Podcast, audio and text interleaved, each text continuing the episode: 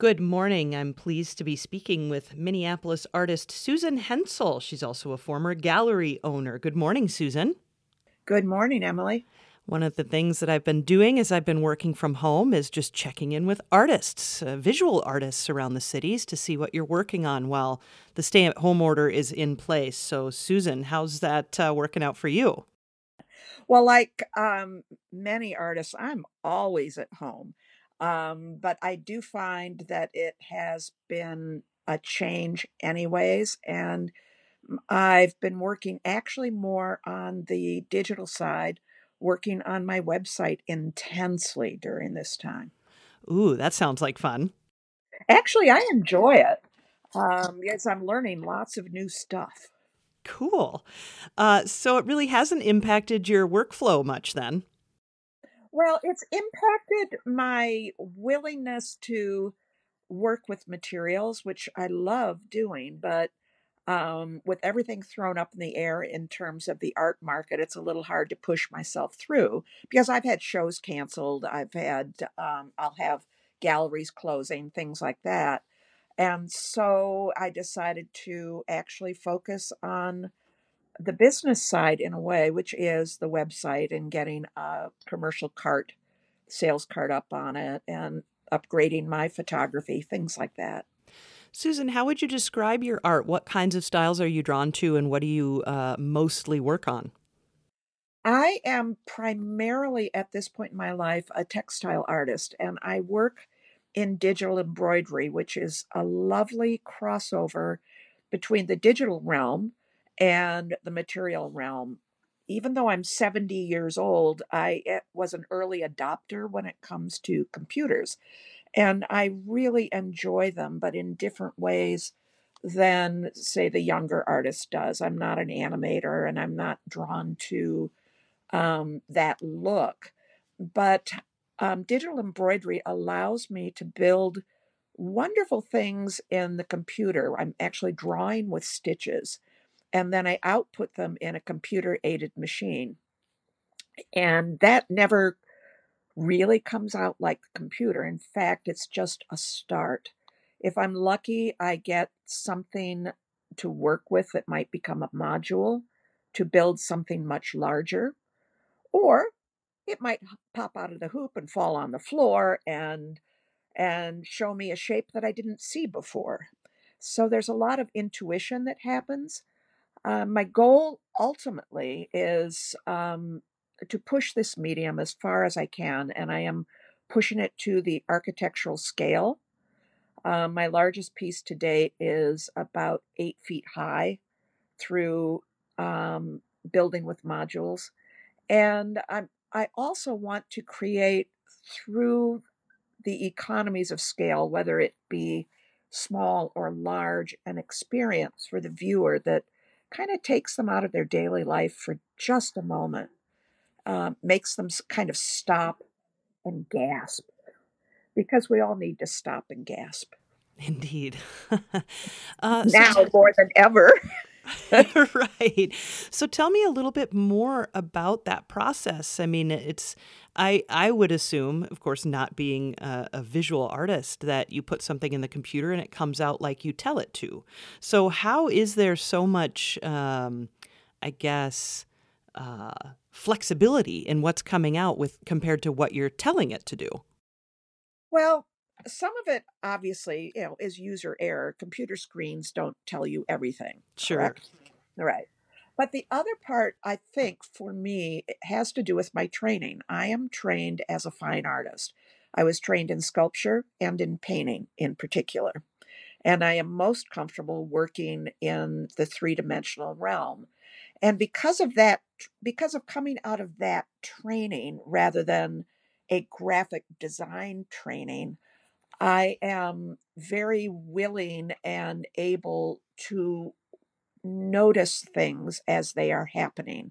So I allow the intuition to work fully in what I am doing.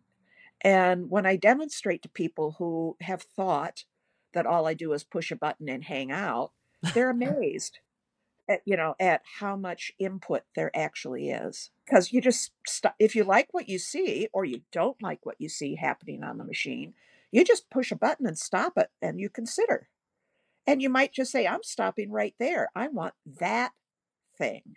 I don't want the thing I designed. I want that thing. And so that happens frequently. Um, the other thing um, that happens are have to do with user error, but they're also delightful things. Like you chose the wrong green thread when you replaced a spool. And and what you come out with sometimes is so much better. You know, so you you embrace the so-called mistakes because that's where the magic happens, I think. And it's always been that way for me. And if it's really awful, well, I cut it up, I recombine it, I sew it up in different ways. Um, or I combine it with wood, I combine it with with light. I, I do all kinds of things with it just to see what will happen. I'm speaking with Minneapolis artist Susan Hensel. And Susan, you mentioned earlier that you were trained as a fine artist in painting and sculpture. So when did you start working with textiles? Textiles, I like to say, happened to me. um, they happened to me through hand spinning, which was just a hobby that I took up about 15 years ago. What's hand spinning? Hand spinning is taking raw wool and turning it into yarn. Oh. Yeah, and and I'm not really a knitter, but I love the process of hand spinning. It is very soothing and lovely and it's meditative and so I took that up and I took up dyeing and one thing led to another and I started to get some grants to take some of those skills and other skills and expand them. And there was a key grant that I got that allowed me to get my first software for machine embroidery. And that was a Jerome grant about, I don't know, maybe five, six years ago. And my my uh, machine embroidery story, I always have to laugh about. It's a state fair story. you know, I am a transplant in Minnesota. I moved here 16 years ago, I think. And I didn't understand what the big hoopla was about the state fair until I went. Yeah. I've never, yeah, I've never seen anything like it. You know, yeah. The state fairs I've been to have really just been delightful farmer fairs, right? That's what I grew up with was the farmer fair. And and this is so much more. And so maybe the second time I went to the state fair, I made myself go oh, I can't remember the name of the building, the demonstration building where all the businesses are, you know, demonstrating Ginsu knives and whatnot. And Creative Sewing was there demonstrating their embroidery machines, and I was just captivated. It wasn't that it was hands off, it wasn't that I cared a whit about the Disney character that they were stitching out. It was the color. I have mm-hmm. never seen color like that in my life. And so I had to do it. And what I've learned over the years since then is um, the the ability of the thread to bend light is what makes the color so remarkable. Huh. Your typical machine embroidery thread is a tri lobal, three sided, polyester thread. And what that means is without doing anything else, without thinking about what direction the thread is going or not going, if it's all parallel in one direction, when you move that piece, it gleams. And that's because the light, which gives us our, you know, all the color that we see is from the light bouncing off of things, it changes that color. So I can make something with two colors that might look like it has up to six colors in it through how I combine the colors, how I layer them, and how I do the directions.